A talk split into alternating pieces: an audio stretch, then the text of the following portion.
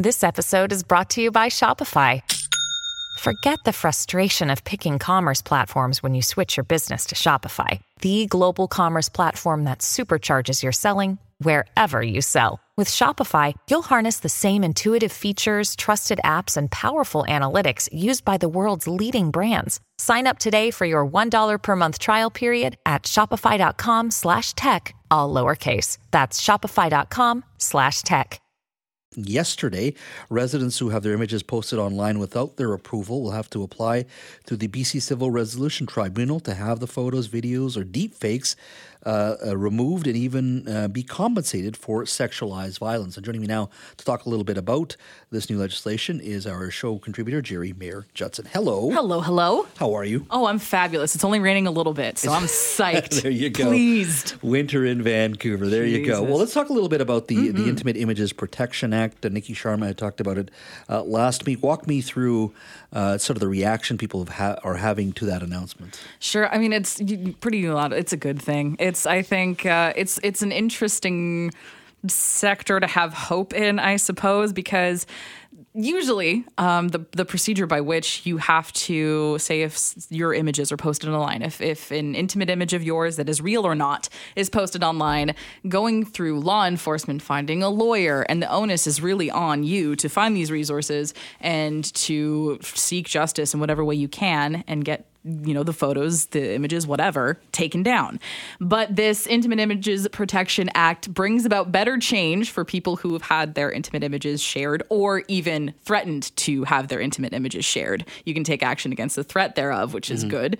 Um, and the definition of intimate images is now broadened considerably, um, okay. um, which, of course, it includes deep fakes and live stream images if someone went into your laptop and recorded you without you knowing. Mm-hmm. And uh, it makes the reporting process accessible and expedited through the through the civil tribunal for targets of this type of cybercrime. So, sort of to get a better understanding of this act, I spoke with Claire Feltrin, who is a data privacy and cybersecurity lawyer, and I asked her about another notable feature of the act, which is that quite young people can access this accessible and expedited reporting process.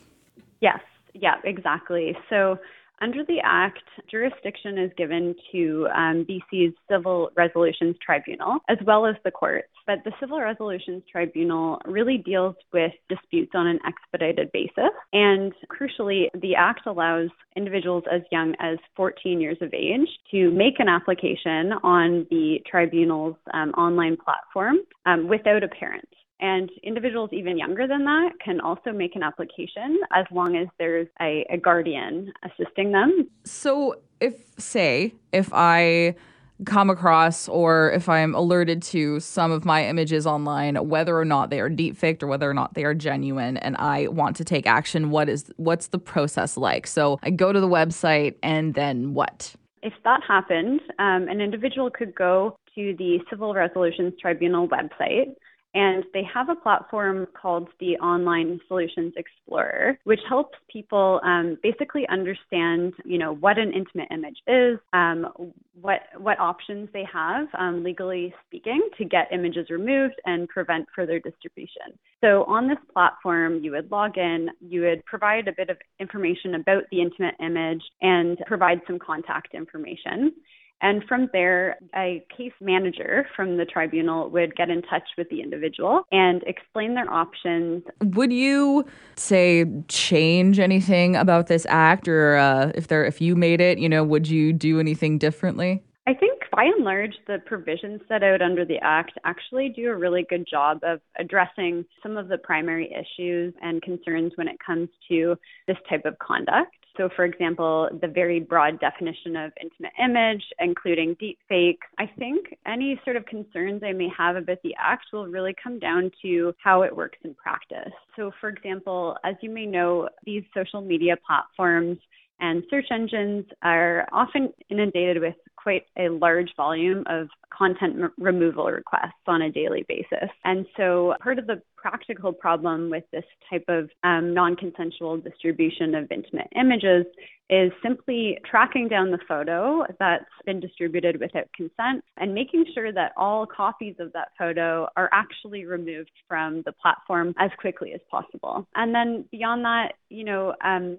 there's always the issue of um, instances where intimate images are distributed by someone who remains anonymous or is simply unknown. So, for example, um, enforcing an order against an individual that you do not know the identity of um, won't help you in the circumstances. So that's a that's a quite a pervasive issue when it comes to a lot of types of cybercrime. Aside from not sending intimate images in the first place, because we all know that that is the only way really to prevent your images from being shared. Well, actually, not even anymore because we can deep fake, so it doesn't matter. But uh, like, yeah. are there ways that I can mitigate risk if I am engaging in this in this behavior? I think um, you know, there are a couple steps that people can take um, to help protect themselves um, when it comes to this kind of conduct. One really practical tip is um, just covering your webcam.